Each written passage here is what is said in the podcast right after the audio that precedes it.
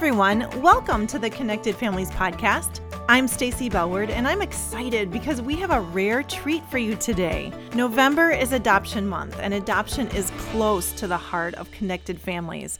Many of our staff have adopted, and many in our community have fostered and or adopted. Today, Jim and Lynn are interviewing Lisa Qualls. Lisa has written a book with Karen Purvis called The Connected Parent, Real-Life Strategies for Building Trust and Attachment. Lisa Qualls and her husband have children by birth and adoption. She's a speaker for the Karen Purvis Institute. Jim and Lynn will talk with Lisa about her journey raising kids who come from hard places and have unique needs. Lisa, welcome to the Connected Families podcast. Thank you so much for having me. I'm just delighted to be here. Yeah, we are, Lynn and I, together hosting this episode today, and so delighted to cross paths with a real person from Empowered to Connect after, after so many years of gleaning from the many different teachings of Doctor Purvis. We actually know a colleague of yours named Henry Milton. And now here we are with Lisa, the co-author of a book called The Connected Parent that you co-authored with Doctor Purvis. And before we go too much into what the book says and what the exciting things are that we're going to talk about to help equip parents today, I'd love you to talk a little bit about the story of how this became a book. This is a very unique, special story, isn't it? It really is. It's really an amazing thing that God did to bring this book actually to fruition. There were many, many times along the way that I did not know if it would happen. And we're just thrilled that it did. When I actually held it in my hands, I just nearly cried because I couldn't believe it. So talk a little bit about the story, your story, your family's story that led you to this place of co-authoring a book with Doctor Karen Purvis. Well, when we had eight children by birth, we had a busy, busy life. I was homeschooling. My, yeah, our oldest. I'm were, already eager to hear how this yeah. story goes. Well, our I'm oldest, already impressed. Yeah, they were in college. And my youngest was three. And I remember having a deep sense that God was going to do something different in our lives, that something was going to happen. I actually thought I was going to be going back to graduate school or something along those lines. And then some friends called to tell us that they were adopting two children from Ethiopia. And that call I see as a turning point in our lives mm. where God just opened our hearts. So eight was definitely not enough for you. Well, I'm not sure, but I just felt like God had something new. And, you know, I was already home full time with my children. We were very focused on raising a family. And I thought, we have something really beautiful here, and we could share this with children who need a family. So that began this journey toward adoption. And we originally planned to adopt two little boys, and they were younger than our youngest daughter. But we had been sponsoring a little girl from an orphanage with children who were living with H I V. And when our friends went to Ethiopia to get their children, they visited this little girl, and the staff at her orphanage said that they were hoping that we were going to adopt her. Well, we had no idea that was even a possibility. We really knew very, very little about H I V. We didn't know that she was even available to be adopted. Mm. And when our friends returned to the U S and told us this, we went through a deep process of prayer and of God really breaking our hearts for her in a pretty profound way. And we felt that God compelled us to adopt her. And so we added her to the adoption process. Wow. So we adopted three unrelated children through two different agencies simultaneously, which is pretty much unheard of and pretty crazy, really. And then we went, when we traveled to Ethiopia, we met another little girl and returned a year later for her. So that's how all of these children joined our family. Wow. Yeah. Well, we hear a lot of stories about families formed through adoption. And we often will say, gosh, we've heard pretty much all the things, but this is... that that one was unique. This is a sure. unique yeah. and powerful story. So you adopted these children, you brought them home, you figured we're going to make a difference in the lives of these three youngsters. We're going to do what we've known how to do. How did that go for you? And what did you do? I give away a little bit of the story when it didn't go quite the way you might imagine it would. Well, you know, I think we thought we were well prepared. We had been parents for twenty years. We read books in preparation. I had even worked in mental health young, out of college, and we knew it was going to be hard. I mean, let's just think about this. These are children who've been in mm-hmm. orphanages. These are children who've experienced horrible, horrible traumatic events. And so, of course, we didn't expect it to be easy. We didn't go into it thinking love is enough. We knew it was going to be hard work. We knew that. Mm-hmm.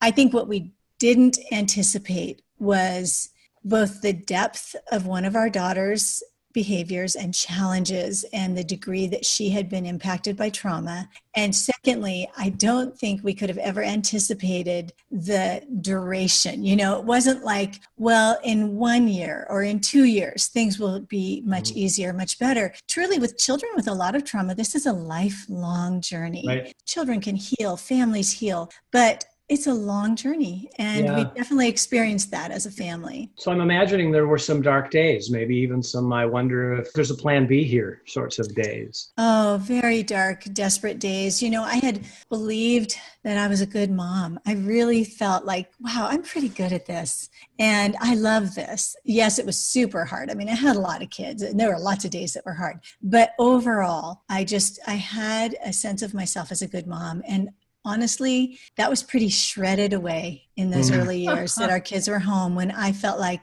maybe I'm not even who I thought I was. There was a deep interpersonal kind of thing happening in me, in addition to everything that was happening in our family, because one of our daughters' behaviors were very extreme. And our family that had been really, you know, busy and noisy and but close, just felt like we were plunged into chaos. We mm. really, really were. And it was deeply painful. And truly, it was very frightening for us, because we felt like the foundation we built our family on was just crumbling underneath us. And we knew that we needed help. It took us a little while, because we thought, again, I was pretty yeah. optimistic. But once we realized how deep into this we were and how difficult every day was, we knew we needed help. So your foundation is crumbling, and you don't know what to do, where to turn. If you're like a lot of the parents that we've talked to, you turn to some standard sorts of things, and you read them, and they're like, they just don't get us, right? Right. So tell us about how that connection was made between you and the organization you now serve. Well, I don't officially work for Empowered to Connect at all. I wrote with them and spoke with them for a period of time, but the folks at Empowered to Connect, you know, it was originally founded by Doctor Karen Purvis and Michael and Amy Monroe, and they were, I connected with them in the early years, and we connected because I had been introduced to Doctor Purvis. I'd been introduced to her book, The Connected Child. And when I read that book, I thought, this is what I've been looking for. These are the actual practical skills I need. Mm. But honestly, it was when I saw some videos of her speaking that I was just moved and like to tears. Like when I heard her voice and I heard her talking about children like mine and the hope that she had, because at that point we were pretty hopeless. We really were. And we just felt like, gosh, have we just just destroyed our lives, you know? And but she had hope. And I remember Russ and I went away for our twenty-fifth wedding anniversary. And I told him, there's just one thing I need you to do on this trip. I need you to watch these three videos by Doctor Karen Purvis. And that was not exactly what he had in mind. But, uh, but I'll tell you, we sat together and we wept. We just mm. thought, okay, maybe we can do this. Maybe there oh. are ways to help these children heal. Maybe there is a new way of parenting that will bring about the healing that our children need. And so from there, I began, I had already been blogging since two thousand six, but I began writing about everything I was learning from Doctor Purvis, then made that connection with her. And eventually, through speaking with Empowered to Connect, I was able to give her my idea for this book. And what I had experienced was that there were so many wonderful professionals, including our therapist, who was incredible. We had read all the books, but there wasn't anybody who was living my life. Mm-hmm.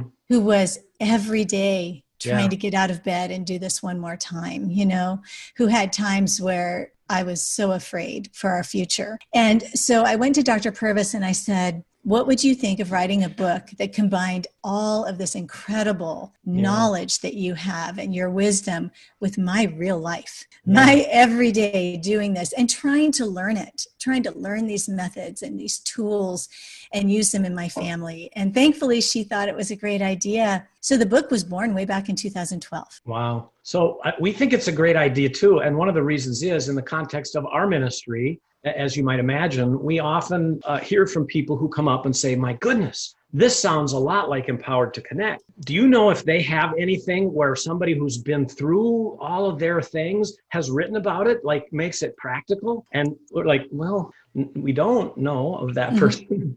And yet now today, here we are interviewing you. And yes. I couldn't help but think, as I read through the book, uh, I kept thinking, my goodness, this is what people have been asking for as it relates to the Connected Child. Because the Connected Child we hear and the teaching we hear has been, in many respects, so powerful, but lacking in the very practical application. And what your stories do is put the rubber to the road of application of this framework that is so powerful. Now, I want to pause for just a minute because I think it's become obvious, even in the context of this interview, there's a lot of synergy between what you do and what our organization does. And listeners are going to recognize concepts and ideas and the way that we talk about parenting so similarly. But, you know, we've got this little framework. I don't know how familiar you are with it, Lisa, but everything we do runs through this refrigerator magnet. We even affectionately will frequently say the magnet says it all. And it's just a little refrigerator magnet with a little pyramid that starts with a foundation and then connect and then coach and then correct and then some little verbiage and Bible verses to back all of that up. How familiar have you become with the framework, and what would you have to say to our listeners about the efficacy, the ideas behind the framework? Well, I have had an opportunity to look at your framework, and when I looked at it, I thought, wow, we have a lot in common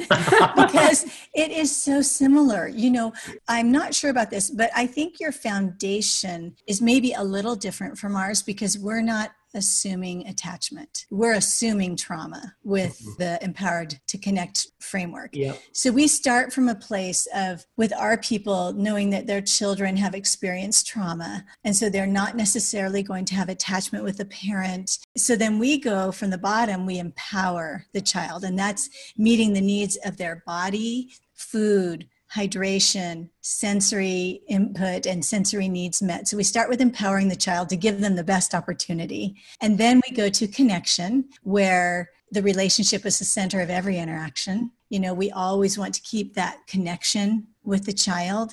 And yeah. then lastly, we go to correction, just like you. You know, all of these things have to come before we yep. get to correction. And then when we correct, you know, we're really trying to look at the need beneath the behavior. Yeah. You know, we're trying to get to those needs and not just do a surface correction. And, you know, children, especially children who are not neurotypical or children who have experienced adversity, that, you know, things like consequences may not really work. You know, some of these kids can't think in that way. They also may not be able to receive a lot of words. And I don't know about you, but parents, including us, tend to use way too many words with children, yeah. you know. So we have to really be mindful of the child when we move into that correction mode. Yeah, I just read the book, honey. I've learned a whole bunch of things that I need you to know. And so I'm going to tell them all to you right now before bed while you're having a, a very difficult time managing your feelings and have yes. just thrown something at the wall. So sit right. down and listen. Mm-hmm. Yeah, not very effective. Well, no. and I, I do want to uh, just add a little texture to this idea of the foundation as we talk about it, because you spoke right at the outset, when you said the foundations of our past and our understanding were crumbling, we totally agree. The foundation is where this needs to start, which is really an inner work that the parents need to do before we start making assumptions about what relationship with our children is is going to look like. And I've noticed that in Doctor Purvis's work, she kind of has that layer in there, but it's really about helping a parent look at their attachment style, whereas the parents that come to us are not familiar with that language. And we really boil that down to just some simple thought-provoking questions for them, like what's going on in me? What am I believing about myself? Mm-hmm. What am I believing about my child? What's God's grace and truth for us? So there's there's big overlap, and we don't assume that every parent coming to be a parent has a healthy background, has had healthy modeling. And so we don't start with the tools, but we start with that foundation piece. And I think you folks do as well, but yeah. you approach it more from the,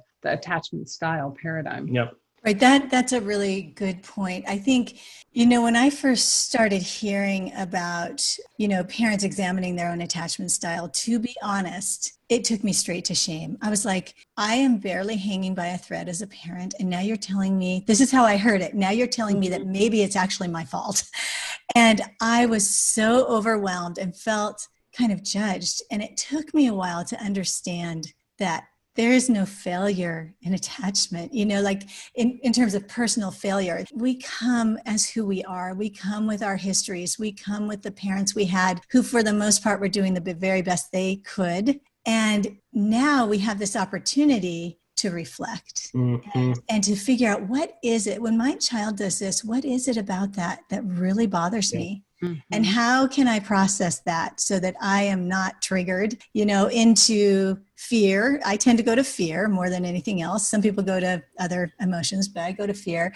And once I understood sort of the power of it and the purpose of it, then I was able to learn, you know, yeah. some, something new about my own attachment and what I was bringing to the relationships with my children. Right. When parents see, wow, this has the potential to get me really unstuck, then they're more willing to look at that mm-hmm. than if we just go, oh, wait a minute, I know you want to focus on your child's behavior, but we're going to talk about you and what's going on in you. Right. Right. And that's, that has to be done, I think, so sensitively. You yep. know, when we wrote that chapter, when I wrote that in the book, I just so, I wanted parents to feel understood and not yeah. uh, that they had one more problem in themselves that they had to take care of. But you know, we talk about being curious about our children. Well, we need to be curious about ourselves too, and about our spouses. You know, why does my husband react in that way? Maybe what what's going on inside of him? You yeah. know, so there's so much we can learn, like attachment yeah. in marriage, all of it. Attachment's right. kind of everything for us. Yeah, and there's that thread of the foundation, you know, which mm-hmm. for us is, it really begins with the question, what's happening in me? What's the belief system that I'm bringing to this? Is it constructive to believe that? Is it not? Is it lined up with God's truth? Are the assumptions I'm making about the world I'm in helpful or not? Or as, are they as helpful as they could be? Are there others? And it's all this inner work. And throughout the pages of this book, The Connected Parent, you call parents to that place of, yeah, but wait a minute, what's what's happening with you, and how are you taking care of you, and mm-hmm. what's your attachment style, and how might that be affecting things, and what are your expectations, and are those realistic or not, it, especially in light of what it was like to be your child before they came into your home. So it's such beautiful stuff. And we mm-hmm. could probably talk for the rest of our time just about this important foundational work that, that's needed if parents are going to deal wisely and attend well to the different challenges they have with their kids. But I do want to get practical and, and enter into the pages of this beautiful piece you've written. And I really love the counterpoint in a piece of music where you do your part, mm-hmm. then Doctor Purvis does her part, and you do your part. And I know this book sat sort of dormant for a while after Doctor Purvis passed away, and you went through some family challenges as well, but the, the family and the organization, you know, really compelled you to press on. That piece was nearly done, but it was just so amazing. It was, I could hear Doctor Purvis's voice. Yeah, and let me tell you a story about that. Okay. And practical all the way through. It's so beautiful. I want to land for a little bit on the very practical thing about simplifying with scripts that you talk about. Like, life gets crazy, things get haywire, we get into habits and patterns that aren't helpful. We talk too much, our kids listen very little. And then there are scripts that you talk about, simplifying scripts that help parents. And again, from our perspective, it helps parents really gather their own wits and foundation and go back to the, what they really have determined they want to believe and the parent they want to be. But then they give voice to things in simple sorts of ways that their kids can understand. Can you talk about this idea of scripts and how you experience them? And then talk a little bit about some of your favorite scripts.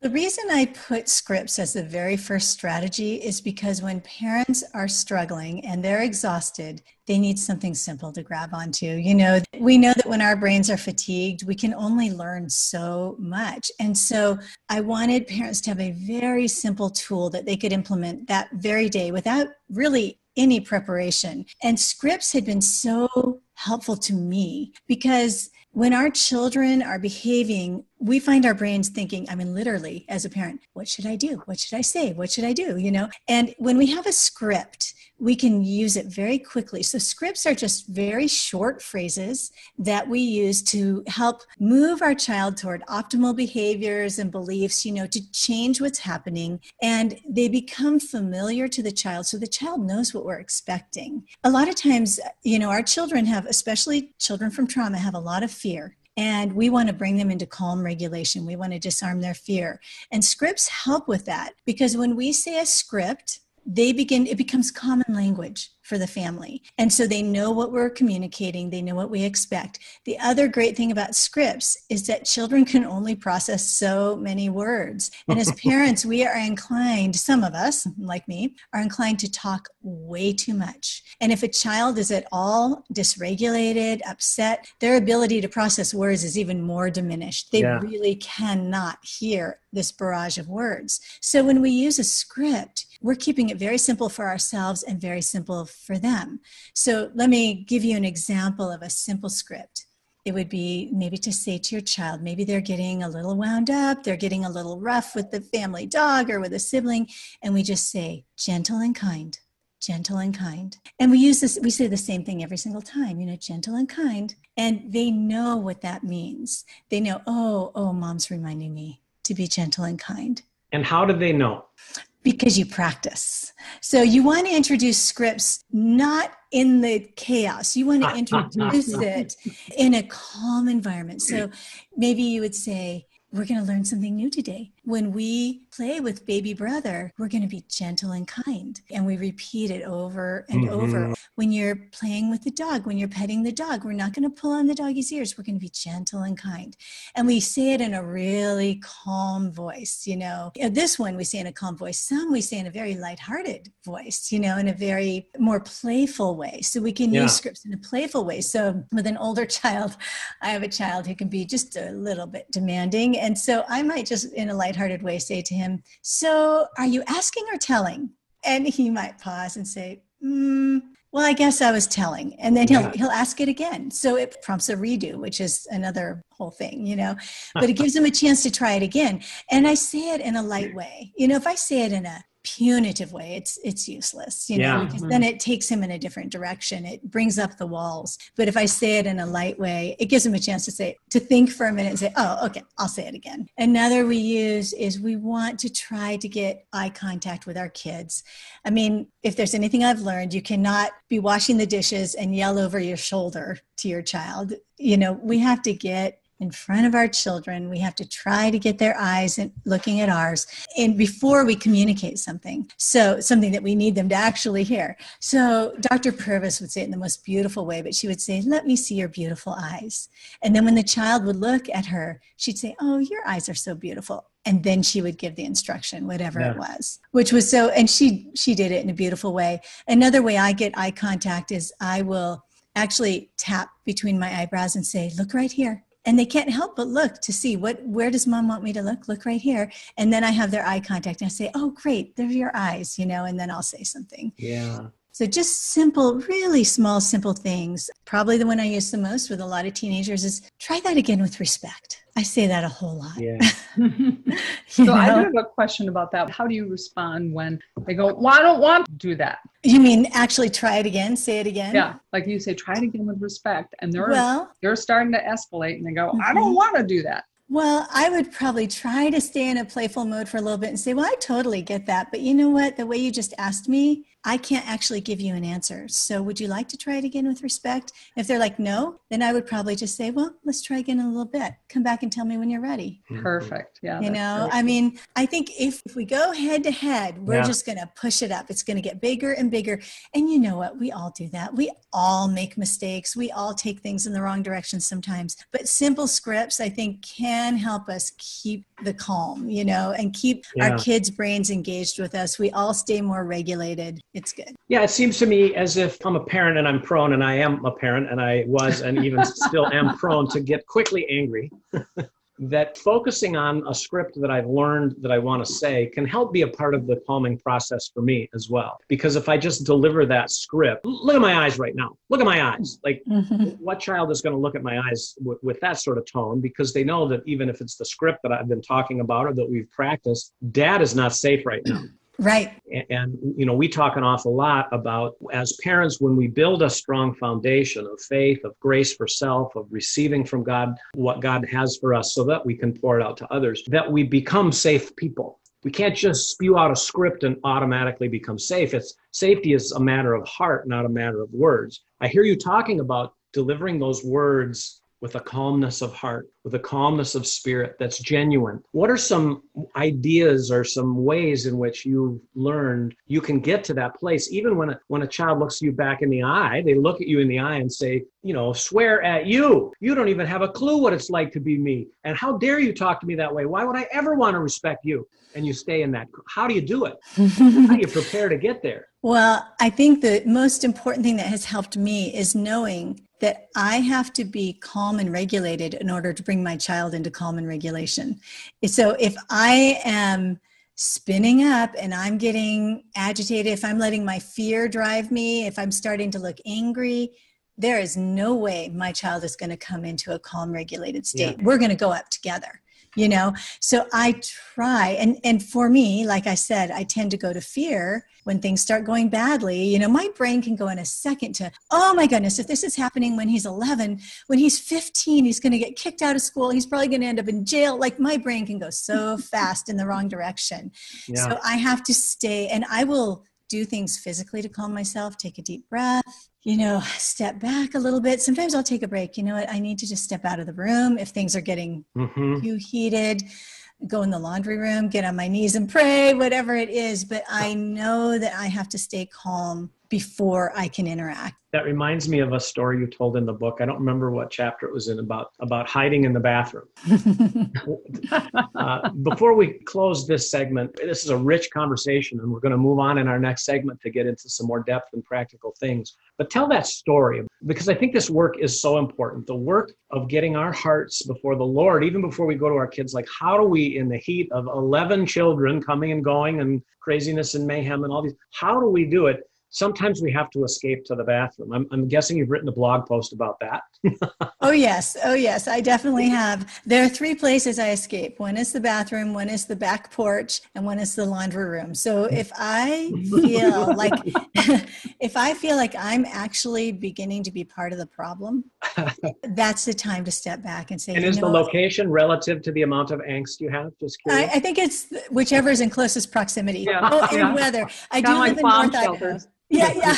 I do live in North Idaho, so the back porch does not always work in the depth right. of winter. But I will say, stepping out into nature and even taking a deep, cold breath of air can really help my brain come back into a more regulated state. Mm. So wherever I need to go, if I get to a point where I am actually making my child more stressed, creating more division between us, I will just say, you know, I I need to step away for a minute. I love you. I'm going to be right here, but I need to calm myself down. And hopefully what I'm doing is modeling that for yeah, them right. too, that it's okay for them to step back and calm down too.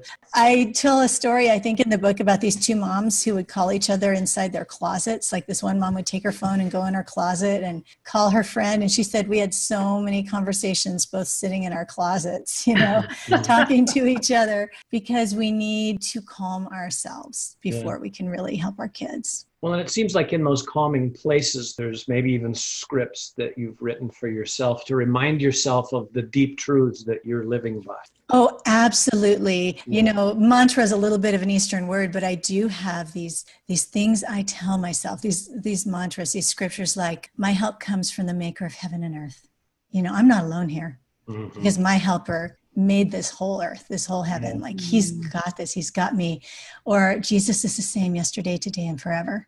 I remember so clearly one night just crying and holding Russ's hand in the night and just saying that over and over, you know, like, he is our rock. We are going to be okay, because in all this chaos, he is yeah. always the same. So yeah, things like that. Well, it's so oh, it's wonderful. so wonderful, so beautiful, and so again in alignment with the things that we're doing our best to help parents to learn mm-hmm. about being recipients of God's grace and truth for you as you seek to dispense it to your children. And you know, what a great inspiration, Lisa, it is to hear your story and get some flesh on the bones examples about how you do that, but then how that converts into meaningful action. And I hope the parents who are listening this far in have gotten some very practical things that you can take with you, just relative to understanding attachment, looking into your own heart, and then starting to create scripts, both for yourself and for your children, that, that bring you to this place you want to be. Yes, absolutely. And so we're going to come back next time, dive more into really just kind of the outline of the book and then whatever tangents it ends up taking us on a little bit. I'll be sure to do some of those. But Lisa, what a joy to have you along for this little ride. And we look forward to the next session with you. Well, thank you so much. Thank you for joining us for this episode of the Connected Families podcast. We hope you got tips that you can use in your parenting today. Please subscribe and leave us a positive review so other families can find us and learn how to parent with peace and connection. To learn more about Connected Families, visit connected families dot org.